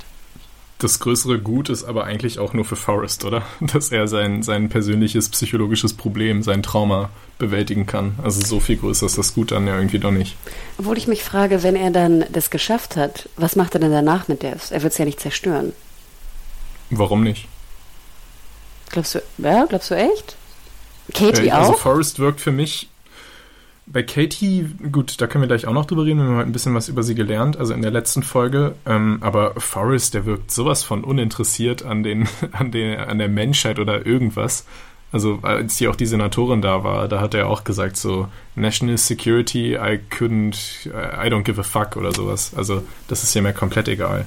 Ja, deswegen könnte ich mir fast vorstellen, dass er sagt, weißt du, sobald ich meine Tochter irgendwie hier wieder habe oder das, was ich mhm. möchte von ihr habe, dann äh, stelle ich den Source Code ins Netz.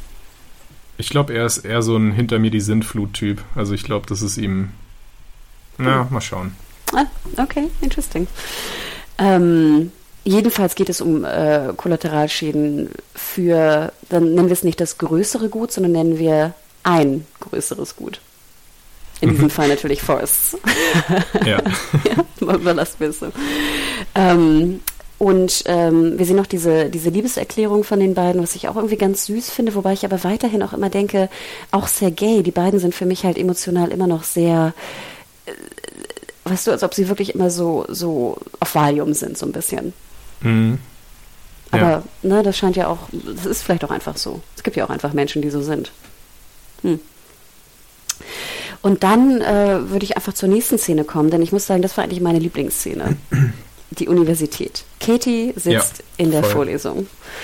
Ja. Ähm, insgesamt finde ich es Wahnsinn, dass wir wirklich äh, in einer Folge so viel mehr von Katie erfahren und irgendwie, wie gesagt, ein, dass ich ein, ich muss, ich muss die Leute ja nicht sympathisch finden. Ich finde Katie weiterhin nicht eine besonders sympathische Funktion, äh, Person, aber dass ich irgendwie mhm. einen emotionalen Zugang habe zu ihr, dass ich weiterhin, also auf einmal verstehe, wer sie ist und was ihre Agenda ist oder warum sie die Dinge tut, die sie tut. Und da würde ich behaupten, dass ich jetzt so ein viel besseres Bild von ihr, Bild im wahren Sinne des Wortes hatte in dieser Universität Boah, bist du der ganzen Vorlesung gefolgt, inhaltlich? Mm, willst du sie nochmal zusammenfassen? Doppelspalt? Also ich wollte gerade sagen, ich war auf ich, Doppelspalt-Experiment, genau, Two-Slit Experience. Ja. ich habe es durchgelesen auf. Wikipedia. Hattet mhm. ihr es wirklich? Ja, in der, in der, also ich hatte Physik auch noch in der Oberstufe. Da hatten wir das mal. Das fand ich damals auch schon total ja, das war so das erste Mal, dass die Physik richtig äh, die Grenzen meiner bisherigen Realität gesprengt hat. Weil ich dachte, das kann ja gar nicht. Also ich verstehe es auch bis heute nicht. Es kann nicht sein. Naja, aber du hast es nochmal nachgegoogelt. Ich habe es nochmal nach, äh, gut, ich war auf Wikipedia, ne? Ähm, ich glaube nicht, dass ich, obwohl ich es gelesen habe, jetzt äh, dir genau erklären kann. Vielleicht kannst du es genau erklären. Ich weiß gar nicht, ob wir auch wirklich im Detail erklären müssen. Was ich noch ich sehr lieber nicht. Ich wollte gerade sagen, ich traue euch. also ich hatte, ich hatte, ich habe Physik abgewählt. Ich hatte Chemie nachher in der Oberstufe. Sorry. Ähm, äh, was ich nur ganz interessant finde, deswegen würde ich jedem fast raten, nochmal auf die Wikipedia-Seite zu gehen. Denn was ich nämlich super fand, so wenn du ein bisschen runterscrollst, so unter der Falz, ist dann, sind dann vier Bilder von den Interferenzmustern die entstehen, wenn halt verschiedene, wenn eine verschiedene Anzahl von Elektronen da irgendwie draufgeballert wird mhm. auf dieses Experiment. Und was ich so interessant finde, diese, diese Interferenzmuster, die unterschiedlichen, sehen genau aus wie das Krisselkrassel. Ja. Und das fand ich so geil, weil ich halt genau dachte, so, ach, wie interessant. Vielleicht hat Garland sich wirklich damit auseinandergesetzt und ist durch diese Bilder, natürlich vielleicht nicht die von Wikipedia, aber generell diese Interferenzmusterbilder dieses Doppelspaltexperiments darauf gekommen, visuell das so krissel-krassel zu machen. Ja, da, da habe ich auch in einem Interview mit ihm drüber geredet, tatsächlich auch. Und er hat wirklich auch bestätigt, dass alle visuellen Inspirationen, was das Technische angeht, in Devs immer von echten physikalischen äh, Bereichen stammen. Also er hat da nichts irgendwie frei erfunden. Das ist, er hat sich da echt viel Gedanken gemacht, er und sein, sein Art Department. Wahnsinn. Also das fand ich, fand ja. ich wirklich, wirklich toll. Ähm, generell fand ich interessant, dass wir sehen ja in dieser Vorlesung auch, dass ähm, Forrest mit einer anderen Frau da drin ist und dann bewusst Katie sozusagen dazu bringen möchte, sich aufzuregen. Und ich finde das genau, auch. Genau, das war ja diese Professorin, ne? Die, eine Freundin von ihm, die ihr überhaupt den Tipp gegeben hat, dass da eine der klügsten Studentinnen der letzten zehn Jahre oder überhaupt gerade dabei ist. Und ich fand das schon Wahnsinn, wie Katie da so in der ersten Reihe sitzt, ne, ganz vorne, ganz mhm. alleine vorne, ne, nicht irgendwie so mit den Cool Kids hinten oder auch nichts aufschreiben muss oder irgendwas. Das sagt ne? auch schon so viel, ne, einfach wo sie sich hingesetzt hat, das ist so genial. Um, ähm, und dann wirklich auch dieses, so ist so der, die Professorin da hält ihr ihren Monolog und dann, dass sie einfach sagt irgendwie Bullshit, ne? Also ja. pff, Wahnsinn, Wahnsinn. Ich liebe solche Szenen in Filmen, also oder auch allgemein im, im Fer Das ist ja auch so was typisch amerikanisches, ne? So das, das mutige Individuum mit Rückgrat wehrt sich gegen die Allgemeinheit oder gegen, gegen die Mehrheit, so, so aufstehen. Ähm, Und auch wenn Katie da jetzt in dem Fall auch ultra unsympathisch war, aber ich dachte mir auch so, ja. also ich fand, die Professorin wirkt ja auch total nett. Sie ist ja auch total äh, cool damit umgegangen. Sie hat jetzt nicht irgendwie gesagt, wie kannst du es wagen, meine Autorität hier in Frage zu stellen, sondern sie hat sich ja wirklich auch inhaltlich auf den Diskurs eingelassen. Ähm, aber krasser Boss-Move von, von, von Katie. Und dann auch rauszugehen noch, okay, so long dweeps. das würde ich jetzt auch immer sagen. So long dweeps. Also ich glaube, so ein Moment ist blöd, selbst in, in echt zu erleben, in dem Raum zu sitzen, weil die Spannungen einen dann, glaube ich, einfach vernichten. Aber das im, im, im, äh, in der Serie zu sehen, ist einfach so befriedigend.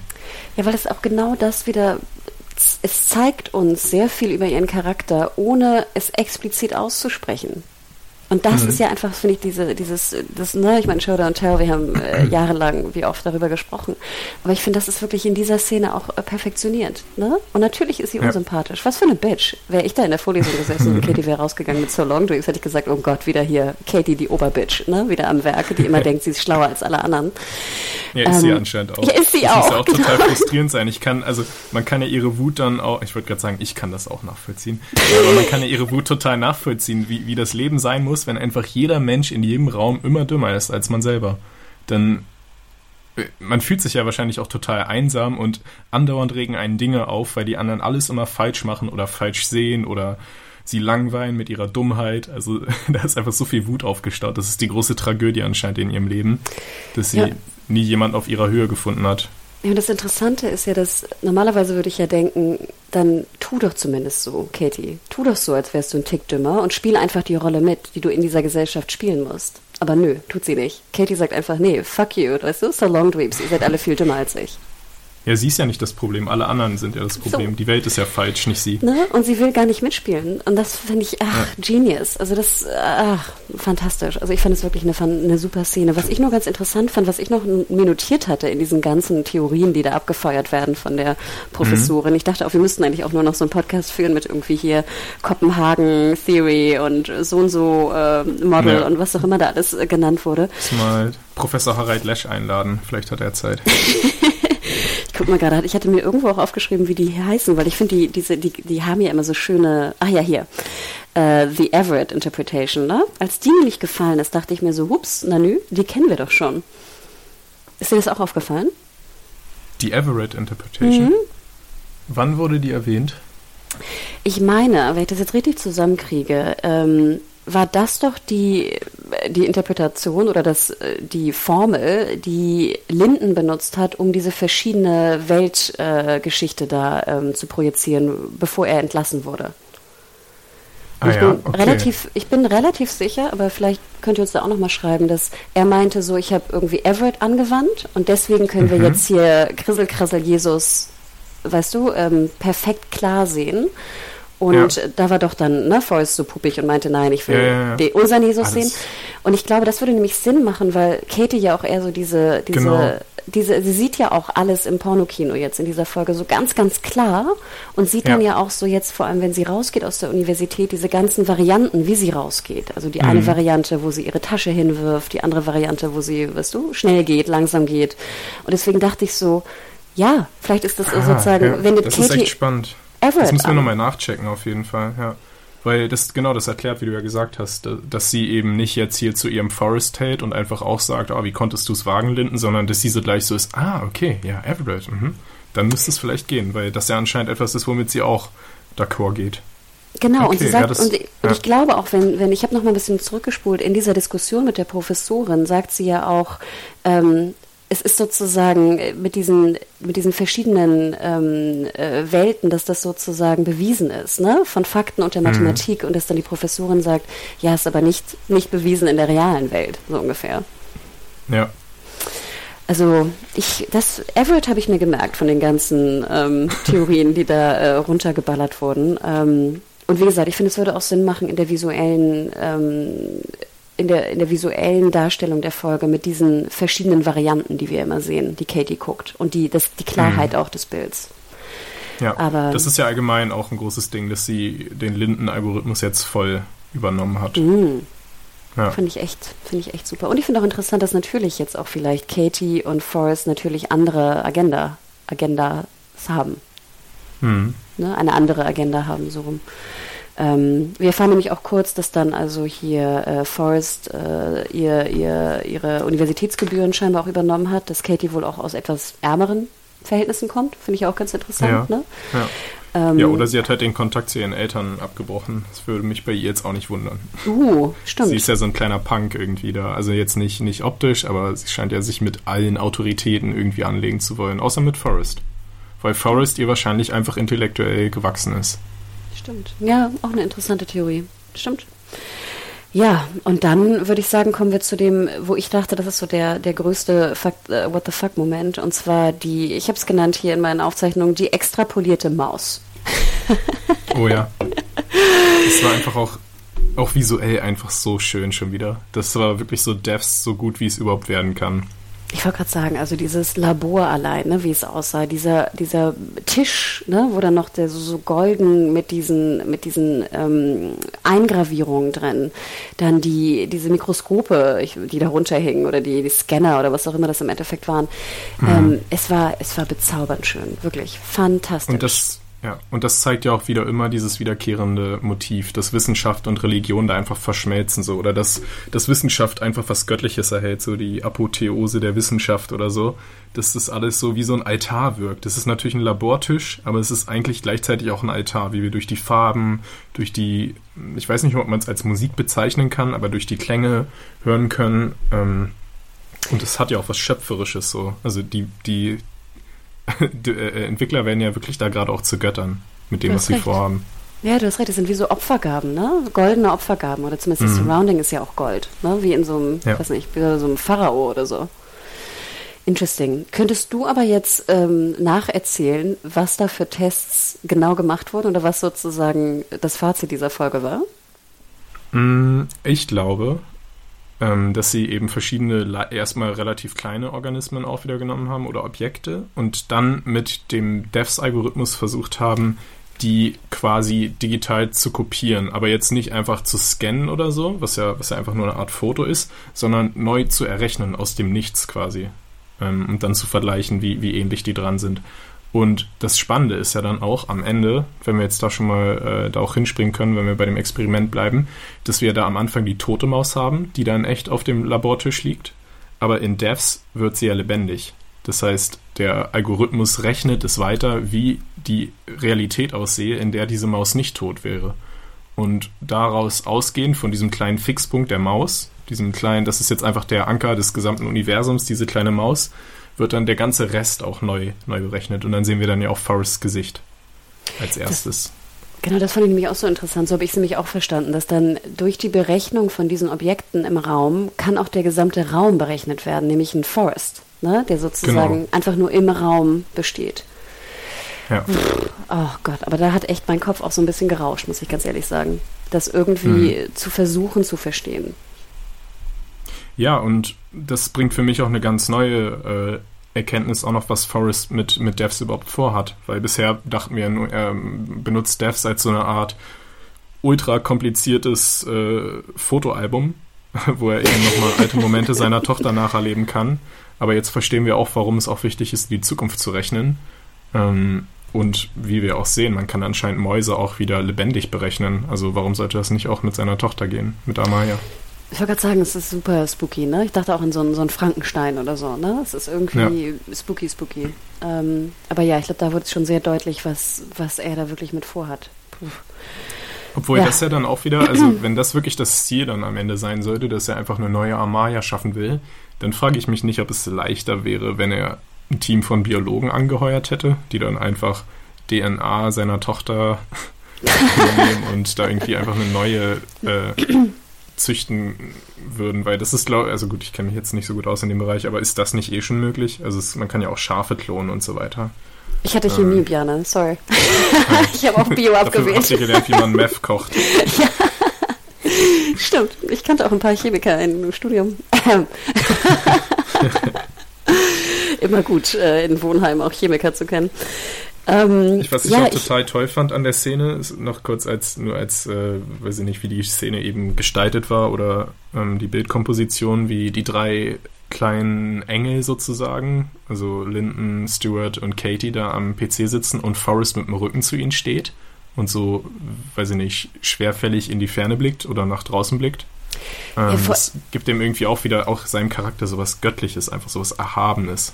Ja, vor allem, sie, sie stehen ja auch vor den Rechnern, ne? Sie stehen so aufgereiht irgendwie. Ähm, ah, sie stehen, sie sitzen nicht? Okay, nee, nee, Kopf, sie stehen. Bei mir sitzt sie gerade. Ja. Ähm, und ich fand generell auch, was ich ja potenziell auch sehr mag, diese, die Computeranimationen waren ja jetzt nicht so super, super, super Computeranimationen, sondern es waren so wie so schwarz-grün Monitore. Und ich weiß hm. ja mhm. nicht, ähm, ich kenne noch diese schwarz-grünen Monitore früher bei irgendwie einem C64 oder so, haben wir Spiele gezockt auf, auf diesen Monitoren. Und äh, ja. natürlich war die, ne, die Pixel waren viel, viel größer, aber daran erinnerte mich das visuell auch. Und das liebe ich ja auch immer bei so Near-Future-Geschichten, wenn du halt nicht in der Ästhetik denkst, du musst jetzt die zukunftsartigste Darstellung von Computern und sowas mhm. machen. Irgendwann wird es immer veraltet sein, sondern zeig sie ja. in einem Oldschool-Format, dann werden sie besser altern. Genau, ja. wenn es ein bisschen abgespeckter ist einfach, mhm. dann, dann, ja. Ja, und mit Windows werden die da eh nicht arbeiten, ne? Also. ich glaube auch nicht. Jo, aber Wahnsinn. Dann würde ich eigentlich weitergehen, oder? Mit der Szene? Oder hast du noch irgendwas mhm. dazu? Nee, aber für mich auch eines der Highlights. Also neben der Tiananmen-Rede äh, von Kenton war das so für mich eigentlich das Größte. Ah, und die Vorlesung. Und die Universität, sorry, genau. ja, ja. Die Uni, die Uni. Denn wir sehen jetzt nämlich auch eigentlich eine sehr traurige Szene natürlich, die ähm, den Unfalltod von äh, Amaya, also Forrest und wie mhm. es dazu kam. Wenn ich das kurz äh, richtig verstanden habe, da ist die, die, seine Frau und Mutter von Amaya ist über einem Stoppschild gefahren, ne, während er mit ihr telefoniert hat. Hast ja. du jetzt daraus abgeleitet, dass er schuld war an dem Unfall oder glaubt, er sei schuld, weil er mit ihr telefoniert hat in dem Moment? Glaubst du, das sollte also, noch suggeriert werden? Also ich persönlich würde ihm keine Schuld zuschieben, weil er einfach niemals das gewollt hätte ähm, oder auch wahrscheinlich nie vermutet hätte, dass es realistisch passieren könnte. Aber natürlich, glaube ich, gibt er sich die Schuld. Ja. Das, das fand ich nämlich ganz interessant. Es war so, der Zus dem Zuschauer wurde eigentlich überlassen, ob er das jetzt daraus interpretiert oder nicht. Ne? Weil ich denke ja immer, weißt du, mhm. wenn Leute telefonieren beim Autofahren und ich mit denen telefoniere und es passiert ein Unfall, würde ich ja immer denken, oh Gott, waren sie zu abgelenkt. Also klar, telefonieren jetzt ja. nicht mit, mit Hand, sondern mit Lautsprecher, ne? Das ist ähm, natürlich dann auch die Frage, wer wen angerufen hat oder auch wer jetzt, also von wem der. Äh, ein wichtiger Dialog war ja auch noch, dass seine Frau anscheinend gesagt hat, was wir essen, das können wir auch noch in 30 Sekunden besprechen. Und dann sagt er, oder wir besprechen es jetzt sofort. Und das war ja quasi das Letzte auch, was sie was sie voneinander gehört haben. Das heißt, er ist nicht nur derjenige, der sie angerufen hat, oder ich weiß nicht, ob sie ihn angerufen hat, aber er ist derjenige, der das Telefonat mit diesem kleinen Witz äh, so verlängert hat, dass eben das Unglück geschah. Genau, ich hätte dann im Endeffekt gedacht, dass er nicht denkt unbedingt, dass er jetzt die große Schuld daran trägt, sondern dass es einfach natürlich in der Szene sehr gut passte, wenn er mit ihr telefoniert, dass er rausgeht und guckt, wo sie ist, so ein bisschen, weißt du, dass, dass die Szene einfach nochmal mhm. verstärkt wird ich, ich weiß es nicht genau. Also ich denke, wie du schon sagtest, jeder Mensch wird sich automatisch irgendwie eine Mitschuld geben, obwohl ich auch glaube, ja. dass er natürlich keine Schuld damit trägt irgendwie. Die Varianten, die wir dann sehen vom, vom Unfall, und äh, würde ich wieder auf, äh, auf Everett schieben. was ich jetzt immer machen werde. ja, und auch das ist einfach so ein Stilmittel bei Devs, was sich jetzt so etabliert hat, was ich auch total toll finde. Einfach diese verschiedenen Welten in Welten, dass wir die gleichzeitig sehen. Finde ich auch visuell total ansprechend. Obwohl ich hier sagen muss, dass mir doch sehr auffiel, wo was sozusagen äh, das, äh, das CGI irgendwie auch war. Ich fand teilweise wirkte es doch sehr CGI-ig, sag ich mal. Mhm. Ne, bei dem Unfall. Ja, ich habe für sowas so nicht so ein gutes Auge. Für mich ist irgendwie alles. also selbst irgendwelche schlechten Drachen denke ich mir immer, oh ja, schön. Weil das war ja so der Effekt wie bei Lilly auf der Autobahn. Und ich finde, da hat er sehr viel besser ausgesehen, weil du ihn so einmal mhm. nur ganz kurz gesehen hast. Und jetzt siehst du ihn halt doch für ein paar Sekunden länger in vielen Varianten. Und dann, finde ich, äh, werde ich so ein bisschen rausgezogen aus der Szene. Aber ich gebe dir recht, dieses ja. Stilmittel ist natürlich äh, Bombe. Bombe, Bombe. Ja. Und wir sehen dann natürlich einen Jamie, der seine Familie in Sicherheit bringt, wo ich auch dachte mhm. so, uh, interesting, ne? Also er er schützt seine Familie und ich habe das so interpretiert, dass er jetzt natürlich auch äh, sich wehrt gegen die klare Vorgaben von Kenton. Ja, er hat sich jetzt dafür entschieden, Lily nicht allein zu lassen. Und ich fand auch ganz interessant, wie er mit ihnen spricht, ne? Also dass Jamie da auch wirklich das absolut, was für ein Good Guy Jamie ist, oder? Das wurde, ja, glaube ich, auch. Voll. Ne? Einfach, er ist der Good Guy, absolut. Und dann kommen wir noch zu einer sehr merkwürdigen Szene, finde ich ganz kurz, wo Kenton auch mit Katie und Forrest spricht und so ein bisschen rumpupt, dass er nicht ins Gefängnis gehen will, wegen, wegen deren, derer Scheiße. Und äh, Katie auch wieder mhm. so einen Power-Move macht im Sinne von, nö, ähm, du kommst nicht ins Gefängnis und äh, du wirst auch, du musst auch Lilly nicht umbringen oder irgendwas, was du dir da vorstellen. Ähm, es, ja. wird, es wird anders kommen. Du hast vielleicht gar nicht die Macht, sie umzubringen, so ungefähr. Wo ich auch dachte, was für ein krasser Battle zwischen diesen beiden Parteien, die ja eigentlich eine Partei ja. sind. Wo er dann auch gleich denkt, was, nennst du mich schwach? Moment mal. er ist ja auch gleich total angefressen, als sie das sagt, du hast nicht die Macht. Wo ich dann aber auch wieder denke, ne, eigentlich müssten doch Katie und ähm, ich weiß nicht, ich denke mal, Katie und Forrest glaub, müssten eigentlich doch mehr wissen über Kenton. Ja, und ich finde auch, ich verstehe auch wirklich nicht, warum sie ihn nicht mittlerweile einweihen. Ich meine, wenn man jemandem vertrauen kann, dass er auf Geheimnisse aufpassen kann, dann ist es ja wohl ein ehemaliger CIA-Agent. Äh, CIA also, ich glaube, für ihre Seite würde es viele Vorteile bringen, wenn Kenton auch involviert wäre oder im Boot säße. Zumindest es würde keine Nachteile bringen, würde ich denken. Oder? Mhm. Na, weil ich glaub, Außer er räumt sie aus dem Weg und benutzt dann Devs und wird irgendein Superschurke, der damit die Weltherrschaft an sich reißt. Aber ich glaube, diese Ambition hat er jetzt auch nicht mehr in seinen alten Tagen. Wer weiß. Oder vielleicht gegen, um China zu Ich wollte gerade sagen, gegen China. Ja. hm. hm. Interesting. Ja. Also es würde vieles leichter machen, wenn Ken einfach Bescheid wüsste.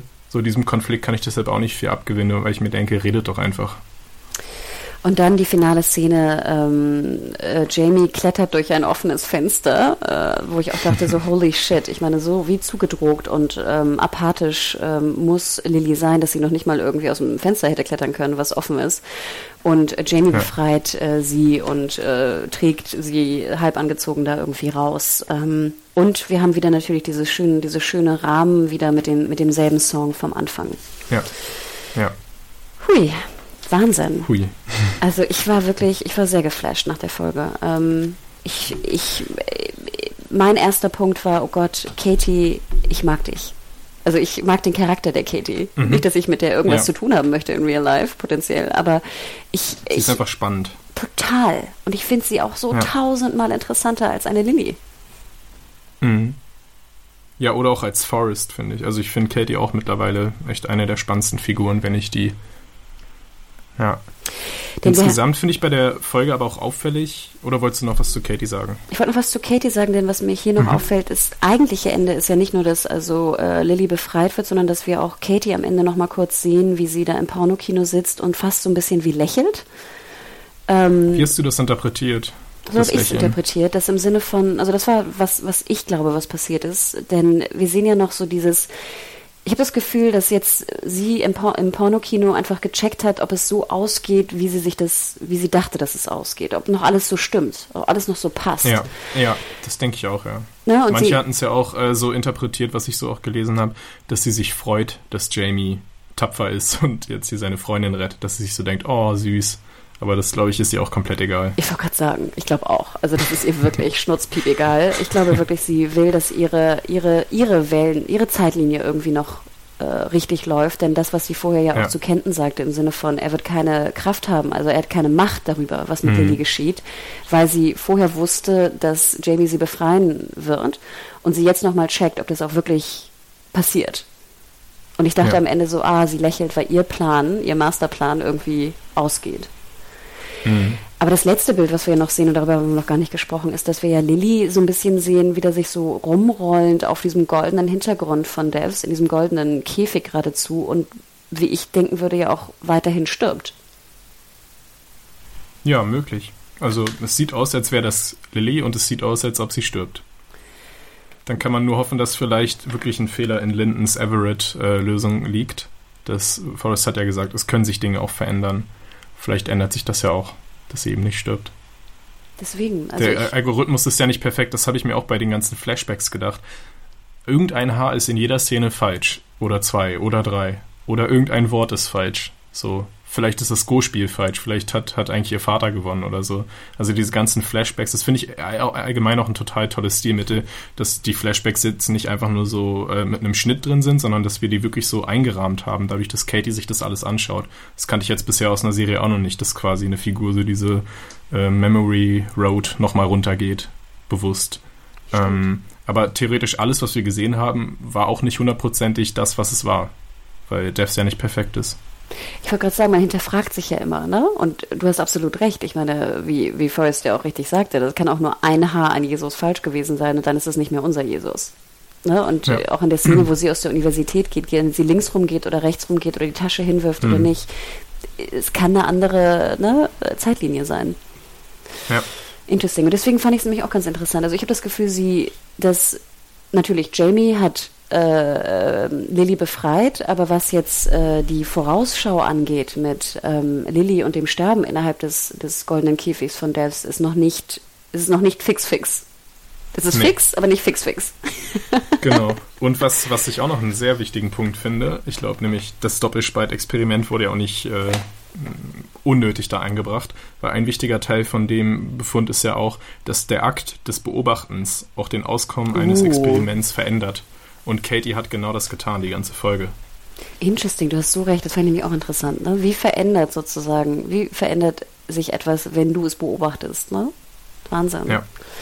Du hast absolut recht. Doppelspalt. Ich finde, ich bin immer noch neidisch, dass ihr das wirklich in der Oberstufe gemacht habt. Ich glaube, dann hätte ich das, hätte ich das gewusst, also würde ich das heute wissen und würde ich zurückreisen können und das ändern können, würde ich sozusagen, hätte ich das damals gewusst, dass ich Doppelspalt äh, in der Oberstufe mache und das irgendwann in der Serie dann vorkommt, hätte ich Physik nicht abgewählt. ja, Physik ist eh total toll. Das ist nicht nur wie Mathe immer nur Zahlen, sondern auch total praktisch und na gut, damit, Mathe ist ja auch äh, nicht nur Prakt, nicht nur Zahlen. Du machst ja auch nachher sehr, sehr ein bisschen abgehobenere äh, Sachen mit Mathe. Ja, aber besser als Chemie, wo du wirklich nur die ganze Zeit hier diese, wie heißt das, Strukturformeln oder Gleichungen. Ich mochte Chemie. H4O2. Nein, wir haben auch ganz tolle Experimente gemacht. Das ist für mich gemacht. so wie Lego-Spielen oder so. Ich glaube, es kommt ja immer darauf an, welchen Lehrer du hast oder Lehrerin. Und ja, hatten, voll. Ja, meine Phys Physiklehrerin war total toll, ja. Frau Gartner. Und bei uns war es genau anders, ja, andersrum. Wir hatten einen tollen Chemielehrer und äh, Physik ging gar nicht. Und deswegen... Äh, aber du hast natürlich recht, ne? Aber Doppelspalt, ich würde das echt gerne nochmal sehen, irgendwie in live. Naja, vielleicht irgendwann. Vielleicht gibt es mal eine Ringvorlesung oder sowas an der Uni. ja. ähm, Jo, ich überlege mal gerade. Ich habe hier noch ähm, Lilly, Katie und Jamie. Was haben wir noch für Fragen? Ähm, ja, ich glaube, wir haben, also meine Fragen wurden alle beantwortet. Hast du noch irgendwas? Meine auch. Ich wollte noch allgemein zur Episode fragen, weil du meintest, du hast, glaube ich, das Wort bombastisch auch benutzt. Ähm, ich weiß nicht mehr in welchem Zusammenhang genau. War das für dich jetzt eher eine bombastische Folge, eine actionreiche Folge? Weil ich habe mir in meinen Notizen auch einfach Verschnaufpause hingeschrieben. So ganz viel ist jetzt bei Devs in den letzten Wochen eskaliert, sodass oft, oft auch nicht die Zeit war, jetzt Charaktermomente zu bringen oder irgendwie zu erklären, warum die Figur das und das tut oder wie ihre Vergangenheit war. Und genau das kriegen wir jetzt. Das war für mich wie so ein, wir drücken mal kurz auf Pause, und gucken jetzt noch einmal kurz nach hinten, bevor es jetzt wirklich noch weiter nach vorne geht. Ich glaube, es ist ja immer die Frage, für mich, wie, wie man es definiert. Ne? Also ich gebe dir recht. Wahrscheinlich mhm. denken manche, für die ist dann Bombast im Sinne von, äh, dass da irgendwelche Actionsequenzen passieren oder besonders krasse visuelle Szenen oder irgendwas. Für mich war halt wirklich das Bombastische daran, echt diese Charakterzeichnung ja, vielleicht ja. ist Bombast auch das, das falsche Wort dafür. Ich glaube, ich glaube, du hast recht. Faszinierend oder. Ja, aber es reicht nicht. Das muss größer sein. okay. Umwerfend, überwältigend. Noch größer, noch mehr. Ähm. Sehr überwältigend. Dann klingst du wie Katie, weißt du, oder wie Lilly, so zurückgenommen. Nee, also ich, ich muss wirklich sagen, es war für mich diese, diese, ich war so dankbar, weil ich glaube, das war immer eigentlich mein größtes Problem weiterhin mit, ähm, mhm. mit äh, Devs mir hat auch eine Freundin hat mir gesagt, ich habe, ich möchte, ich habe, ich kann Lilly nicht ganz verstehen, weil ich sozusagen mich nicht identifizieren kann mit ihr. Dem ich, was mhm. ich widersprechen würde, weil ich mich wirklich nicht mit jedem Charakter in einer oder mit dem Hauptcharakter in einer Serie identifizieren muss. Wie mhm. gesagt, ich brauche nur eine Art von emotionalem Verständnis, warum die Personen das tun, was sie tun. Und ich habe das Gefühl, dass ich so dankbar war jetzt und diese Folge als so bombastisch ähm, für mich einfach äh, darstelle, weil ich endlich mal verstanden habe, zumindest glaube ich mhm. das, warum wer Katie ist und warum sie die Dinge tut, die sie tut. Und das hilft mir schon so sehr, da irgendwie einen Zugang zu finden. Und Ja. deswegen ist für mich das der, der Bombast, der emotionale Bombast. Mhm. Ja, ich weiß nicht, bei, der, bei dieser Frage, wie viel ich über die Hauptfiguren wissen muss, bin ich immer ein bisschen zwiegespalten, weil ich kann tatsächlich auch mit solchen weiße Seitenfiguren viel anfangen, also so Blank Page Character oder so, wie man das nennen will. Das ist einfach, wir wissen sehr wenig und deshalb kann ich eigentlich alles da auch so drauf projizieren. Also für mich ist das kein Problem. Ganz mini, mini, mini Spoiler zu dem neuen Film Tenet. Das ist ja auch ein Kritikpunkt, was viele gesagt haben, dass man viel zu wenig über den Protagonisten weiß, der auch dort nicht mal einen Namen hat, sondern nur Protagonist heißt. So. Ähm, und ich fand, das hat bei dem Film jetzt oder eben auch für mich bei der Serie Devs echt wenig äh, dazu beigetragen, dass ich weniger Genuss dran habe. Also vielleicht ist es auch eine Typfrage. Mir persönlich fehlt das nicht so dolle. Ja, interesting. Ich, ich, ich weiß es auch nicht. Also schreibt uns auch gerne, wie, wie ihr das seht. Ähm, ne? Podcast.serienjunkies.de. Ich, ich glaube, mir persönlich ist es sehr, sehr wichtig.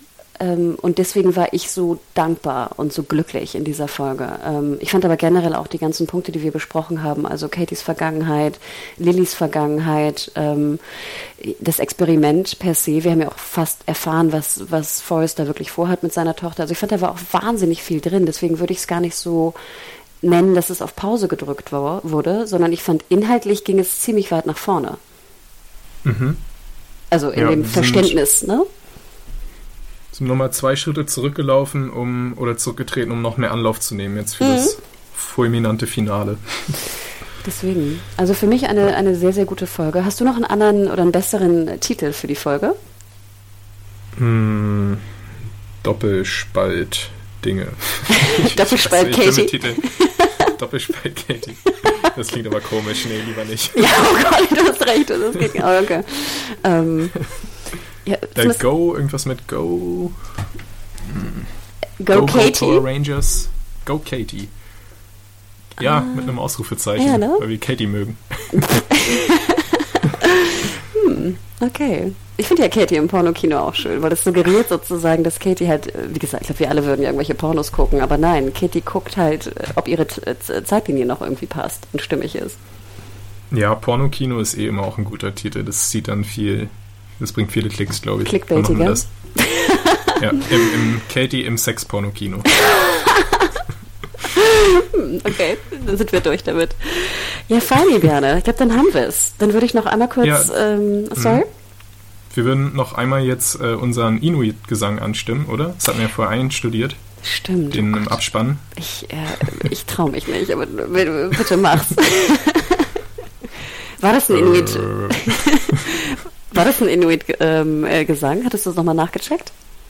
ja, also bei Reddit äh, sind sich die Leute einig, es sind eher Inuit, nicht mongolisch Kehlkopfgesang oder so, äh, sondern Inuit scheinbar. Und es gibt auch Videos bei YouTube, die ziemlich toll sind. Da stehen dann zwei Inuit-Frauen, sich so ganz nah gegenüber, schauen sich in die Augen und ja, singen dann einfach so zusammen. Das ist total äh, meditativ auch, total faszinierend. ASMR? Äh, ich weiß, Das ist die einzige Spiritualität, die ich kenne. Hm, na gut, da werde ich mir auch nochmal anschauen. Ja, feini, Ja. Dann danke ich nochmal ganz kurz äh, dem Sponsor, den ich nochmal kurz nenne, und zwar den äh, Freunden auch von Fox. Ihr könnt die aktuellen Folgen ähm, von Devs äh, auf Abruf bei den bekannten PTV On Demand Plattformen immer schauen oder die aktuelle Folge linear mittwochs um 21 Uhr auf dem Fox Channel.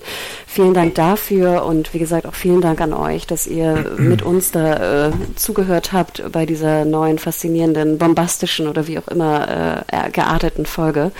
Schreibt uns gerne, was ihr sagt zu Doppelspalt oder zur Spiritualität, zum äh, Aquaman, der dann vielleicht kommen wird oder ähnlichem an podcast.sehenjunkies.de und vielen Dank natürlich auch an alle, die uns geschrieben haben und die vielleicht heute noch nicht genannt werden Ja. können, aber wir hoffen, das dann auch in den weiteren Folgen machen zu können.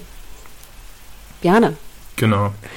Ja, schaut AlphaGo, schaut Der dritte Mann, äh, studiert Physik und ich freue mich, dass Jamie lebt. Ich freue mich auf die nächste Woche. Ja, macht's gut. Alles gesagt. Macht's gut, ihr Lieben. Ciao, ciao. Ciao.